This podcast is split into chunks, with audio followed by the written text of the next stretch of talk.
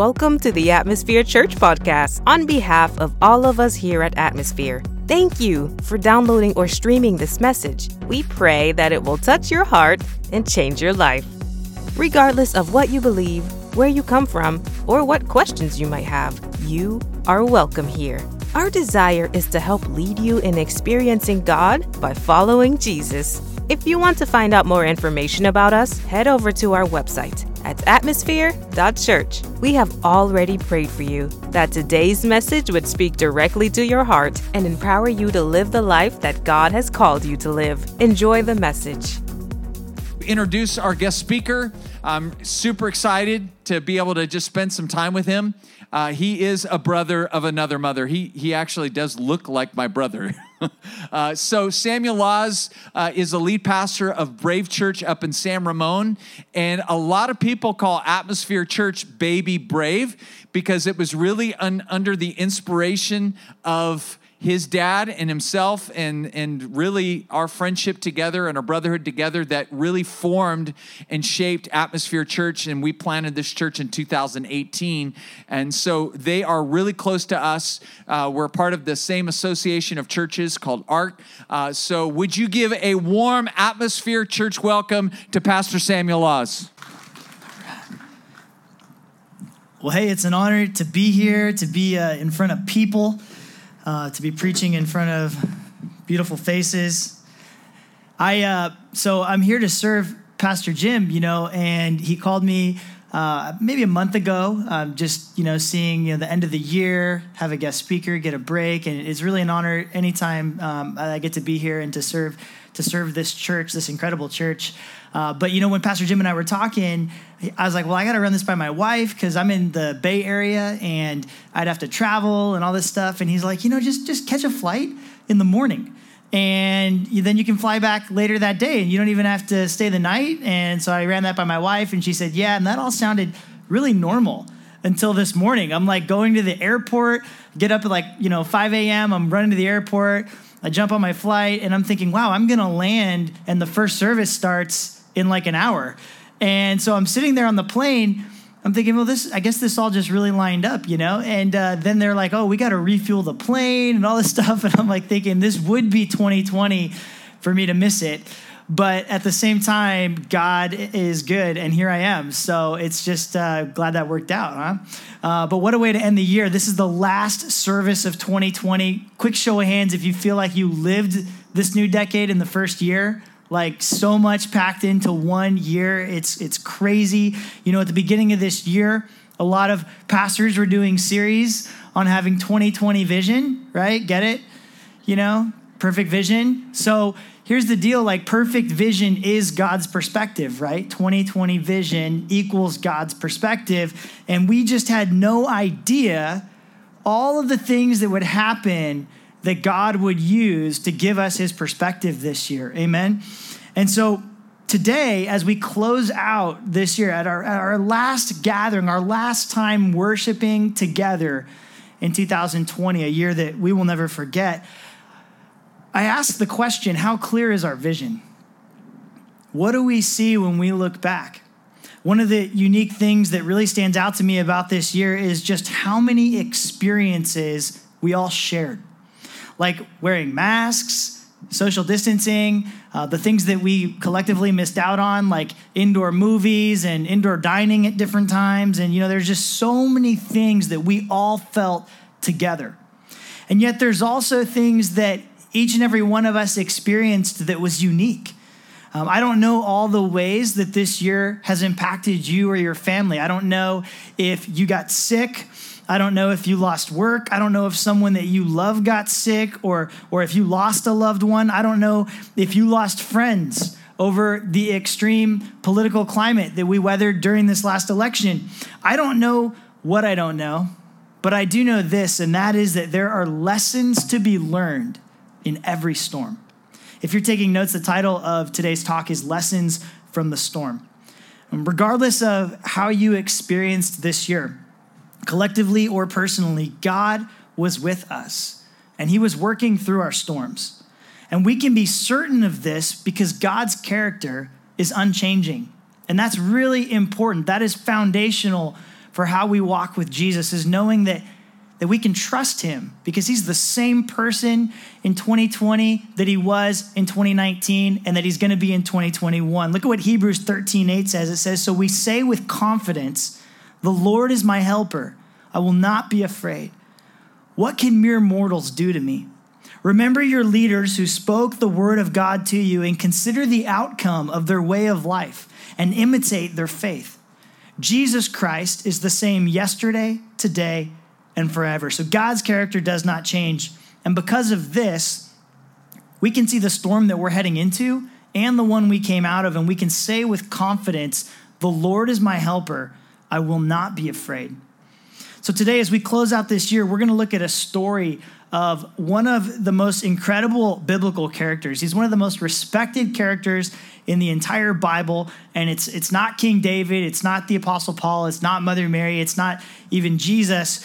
But this character is really remarkable because he's the only character in the Old Testament that we see that, that, that, that there's no record of him ever sinning. Okay, this guy was amazing. When you when you read the Bible, you know, you quickly realize that it doesn't pull any punches. Like these are real people. A lot of the great biblical characters were humans that were flawed and broken, and yet every now and then we have we have these different characters, like the one we're going to look at today, that were just so inspiring. Like in our culture, we relate to weakness, right? When we can say, "Oh, he struggles just like me," or "She she's dealing with that just like I am," and you know that's a way that we really relate and connect. Yet sometimes what we need is not to relate to weakness but to be inspired by strength. And that's what we see in this character. I think it's really going to encourage you because even though this guy didn't struggle and didn't sin the way you and I do, he went through some storms. And he's an incredible example of someone who can go through some of the most challenging stuff imaginable and yet still trust in God and still have faith and be pulled through that storm and on the other side of it to even greater things that God wanted to do in his life. And so that's what we're believing for as we move through 2020. But let's begin with prayer before we look at this scripture. Let's pray. If you'd bow your heads and join me, God, I pray right now that we would be open to what it is that you want to say to us and the way that you want us to see. God, I pray that you would give us your vision as we reflect back on this year, then that you would give us your vision for what it is that you want us to see as we move forward. I pray that nothing will be left, nothing will be wasted. God, I pray that you would speak to us today in Jesus' name. Amen. Amen. 2020 will forever be marked by its storms, but it won't be the last year with hard stuff. So today, as we look at these storms, we're looking at storms in the life of Joseph. Um, he's one of the best examples we have of someone who walked with God faithfully through the storms of his life. And you know, Joseph, the thing about Joseph, he didn't just survive betrayal, injustice, false accusation, and, and a massive famine that he lived through. He thrived through all of this. So let me tell you a little bit about him. Um, Joseph was his father's favorite. Uh, his dad, apparently, his dad had favorites. Um, and, uh, and, and, he, and he actually gave him a special gift that really set him apart from all of his other siblings. So we've got this sibling rivalry, and that didn't that didn't really help. That put a bullseye on his back. And so Joseph, he's he's already the favorite. Now he has this this special gift, and then he has a dream from God that basically implies that he's going to rule over his other siblings someday. And so he tells them the dream. And then in Genesis 37, his brothers say, Do you intend to reign over us? Will you actually rule us? And they hated him all the more because of this dream and what he had said. And so Joseph's brothers, they're mad and they wanted him out of their lives. But instead of just killing him, they're like, we could get some good money for, for him. So they sold him into slavery. Now, let's just imagine for a minute how traumatic that would have been for Joseph. Like, let's pause for a second. I don't know if you've heard this story before or when the first time that you heard this story was. I was a, a kid in Sunday school and we had a flannel graph. Anybody remember those? Maybe? Okay. No, you guys. There, there we go. We got one. So we're, we're, we're like, you know, the way we're introduced to stories sometimes can just kind of, glo- you know, have an impact where we just kind of gloss over the reality of the situation. But I mean, think about this. He's a boy and he's sold into slavery. He's in a strange land now, living in a stranger's home. That is traumatic.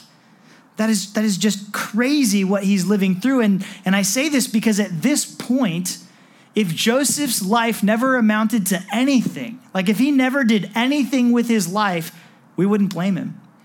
Because he goes from this privileged life, the favorite of his father, to being sold into slavery. Everything is flipped upside down. He, he could have gone into addictions. He could have gone into, um, you know, he could have chose to cope with his pain however he chose. He could have become bitter. He could have blamed God. He could have, the list goes on and on what Joseph could have done, but instead he trusts God. And surprisingly enough, he thrives. Now, we, we don't know a whole lot about Joseph and his relationship with his dad, but I find this really interesting. You know, we know that he was his father's favorite. And so there's one thing that would have been unmistakable in Joseph's life. There's one truth that would have anchored him through this time, and that is knowing that he had his father's blessing. And see, Joseph, even when he's sold into slavery, even when his life is incredibly devalued, he continues to live out of this place of truth as a blessed boy.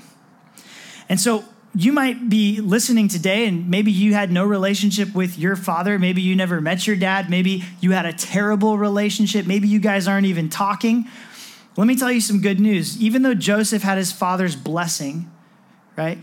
What he learned when he was when all of that was stripped away, when, when his life was completely changed and he no longer even had connection to his father, when all of that was stripped away, he learned about an even greater blessing, and that is the blessing of his father God.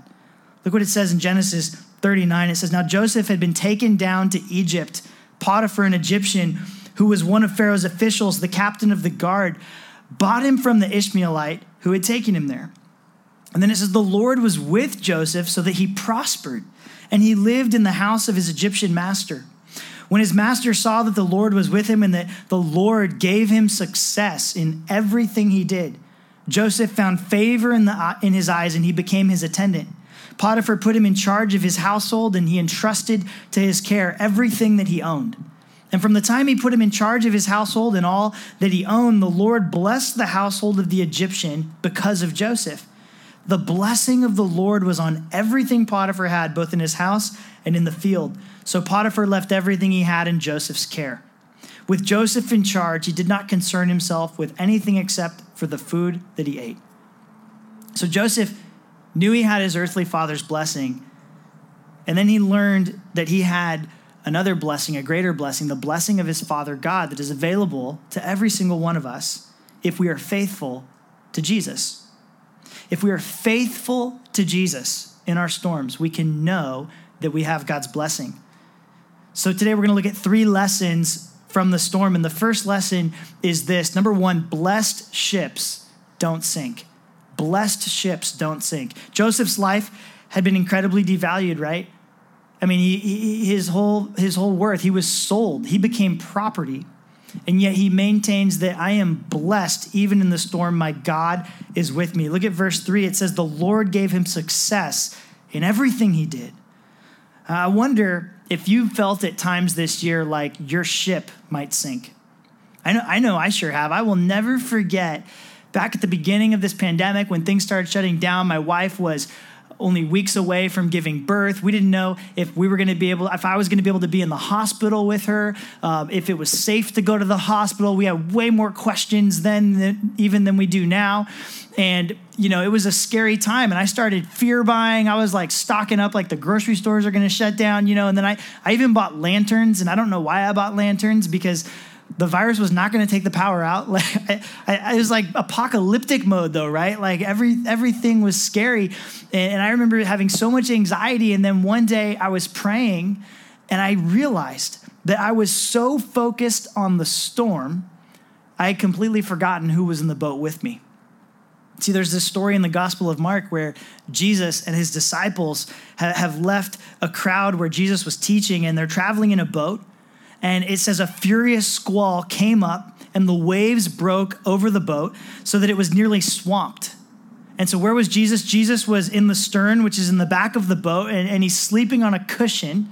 The disciples woke him and they said to him, Teacher, don't you care if we drown? Many of us experienced moments like this in 2020. Don't you care if we drown? So let's take a moment. Let's take a moment and let's pause together and let's reflect. And I, and I wonder if you ask yourself, what is my storm? Can you name it? Can you name the storms that you have faced this year? To, can you call it out? Maybe your storm was your marriage. Maybe it was a fear of the virus. Maybe it was your health, your job, your finances, your kids, your parents, your living situation. Can you name your storm? Now, close your eyes with me just for a moment. Close your eyes and imagine you're, you're standing in your boat, you're looking out at this storm, but Jesus is standing with you. And then Jesus, he got up, he rebuked the wind, he said to the waves, Be quiet, be still. And then the wind died down, and it was completely calm again. He said to his disciples, Why are you so afraid? Do you still have no faith? See, sometimes when um, people are, are, new to church, uh, at, the, at the church that I pastor, sometimes when people are new, if they're already a Christian, maybe they're new to the area and, they, and they've come and, and checked it out and, and we're talking. And sometimes they ask me this question. They, they say, How do you guys do discipleship here? And there's kind of this implication that it's it's complicated. That, that that there's this really you know important process to what it is or how you do it. And it's not a bad question, but you know, the truth is, all of discipleship can be summed up as growing faith. It's nothing more, it's nothing less. Discipleship is the process of growing our faith with all of our heart, mind, soul, and strength. And so, God, He can use programs, He can use small groups, He can use large groups, He can use preaching, He can use conversations. But you know what else He can use? He can use storms. And so this year, God used storms in our lives as an opportunity to deepen our trust in Him. We can have faith that Jesus is with us if we are faithful to Him. You are blessed, and blessed ships don't sink. Now, now let's take a look at storm number two. Just as we're, you know, getting comfortable, Joseph's life seems good again. Like maybe the balance has been restored. He's, you know, he's he's the, his master's favorite now. He was his dad's favorite. Now he's he's he's got this great position working for this other guy. And then one day he goes into his master's house, and he's going in there to do some work, and nobody's around except the master's wife. Just turn to somebody and say, "Uh oh, uh oh." So, so what does she do? She tries to seduce him because she's thirsty. And this is so wrong, right? Joseph like has discernment, right? He's a really wise guy, and so he sees it coming and he starts to run out of the house, but then she grabs his cloak and then she screams and tells this whole story, makes up all these lies about what happened. In verse 14, it says, Look, she said to them, This Hebrew has been brought to us to make sport of us. He came here to sleep with me. But I screamed, and when he heard me scream for help, he left his cloak beside me and ran out of the house. So then she tells her husband the story, and it says he burned with anger. Joseph's master took him, he, he put him in prison, the place where the king's prisoners were confined. So, so Joseph, he's unfairly accused. He's being dealt consequences he didn't deserve. It's kind of like he can't catch a break, right? I mean, this is not his character. In fact, he had just passed the test of faithfulness to his master. The lesson we learn from this, number two, is that when life isn't fair, we can still find favor. When life isn't fair, we can still find favor. Joseph, you know, he looked guilty, but he wasn't. He was loyal. And sometimes, you know, the storm could be our character being challenged. As a pastor, as a leader, um, I've had to make a lot of difficult decisions through this season, and I know Pastor Jim has as well. And we've, you know, talked a lot about all the different stuff we've been navigating. And you know, the truth is, in leadership, in any form of leadership, uh, you're not going to make everyone happy and you guys you know that even if you're um, even if you're just a parent you know that leading your children right like you're never going to make everyone happy that is the burden of leadership and so, one of the things this year really did for all of us, you know, we're all followers in some context, we're all following someone, but every single one of us didn't get what we wanted this year in some way or another. And the challenge then is what do we do with that emotion? What do you do when you don't get your way? What do you do when you don't get what you want? And what we have to be really careful of, and, and what we really can learn from this year, is, is the, the best thing to do is not to make accusations. The best thing to do is not to attack someone's character, to, you know, just take shots or whatever. No, the best thing that we can do is trust God even when things don't feel fair because we still have God's favor. Well, we have to be careful. You know, the Bible refers to Satan as the accuser, and there is a, a spirit of accusation in this age. Potiphar's wife, she didn't get what she wanted, so what did she do? She accused Joseph, and then he's thrown in prison. So, so what happened to Joseph was not fair, right? Maybe some things happened to you this year that really just did not seem fair. But God is still with us. Continuing on, it says, But while Joseph was there in the prison, the Lord was with him. And he showed him kindness and he granted him favor in the eyes of the prison warden. The warden paid no attention to anything under Joseph's care because the Lord was with Joseph and gave him success in whatever he did. So, what this did ultimately is it put Joseph in proximity with the Pharaoh's cupbearer and the chief baker. And while they were in prison, they had dreams, and Joseph was able to interpret those dreams. Well, years later, Pharaoh has a dream and he's looking for someone to interpret it. And so the cupbearer has returned to good graces with the Pharaoh. He's, he's out of prison. And who does he think of? He thinks of Joseph. Then Joseph is able to come and tell the Pharaoh what his dream means. God gives him the interpretation of this dream, and it really impresses Pharaoh because what he sees is seven years of prosperity coming, followed by seven years of famine. See, this famine is our last storm, but Joseph is able to prepare for it. Joseph is, is used by God during this seven year period. He gains favor, he gains trust. He's basically made ruler of Egypt. He's second in charge in all of the land. Sure enough, the famine comes and they're ready for it. So, so look at Joseph's life here. Let's recap for a second. Joseph, he's, he's sold into slavery, he's falsely accused, he's thrown into prison, and now he's ruler of Egypt. What can we learn from this final storm. Number one, blessed ships don't sink. Number two, when life isn't fair, we can still find favor. And lastly, number three, with God, the hardest years can bear the most fruit. The hardest years can bear the most fruit. When the famine swept the land, Joseph's family ran out of food. And so they had to go and find help and they had to ask for help and they didn't know it at first and they didn't recognize him but joseph's brothers ended up right in front of him in their moment of greatest need. And check this out when they realized they were face to face with the brother that they had betrayed, they were filled with fear. And here's what Joseph says to them He says, You intended to harm me, but God intended it for good to accomplish what is now being done, the saving of many lives. Jo- Joseph says, Even though you tried to destroy me, you sold me into slavery. You tried to ruin my life. Look at what God was able to do, even in the context of the worst evil that you could have done to me. See, God didn't cause this evil, God isn't at fault. Joseph didn't blame God, but he knew what God could do, even through the worst. That, that, that he also had this awareness, and I, I just want to make this side point because I love this that Joseph's response isn't man, you guys, look what you tried to do to my life, but look at where I am now. Now I'm in like, you know, now I'm the guy you need. I'm the one that can save you. I'm in, I'm like the ruler of Egypt. No, instead, he points straight to his purpose and he says, I'm in this position for the saving of many lives. See, Joseph had, had an awareness that God was up to stuff that was so much bigger than just whether his life was good or just whether things turned out well for him. No, he had something to pull him through any storm that he could have faced. It was a greater purpose in God. And every single one of us has an incredible purpose to live. God created us for a reason, and there are things that he wants us to do that are going to help many people.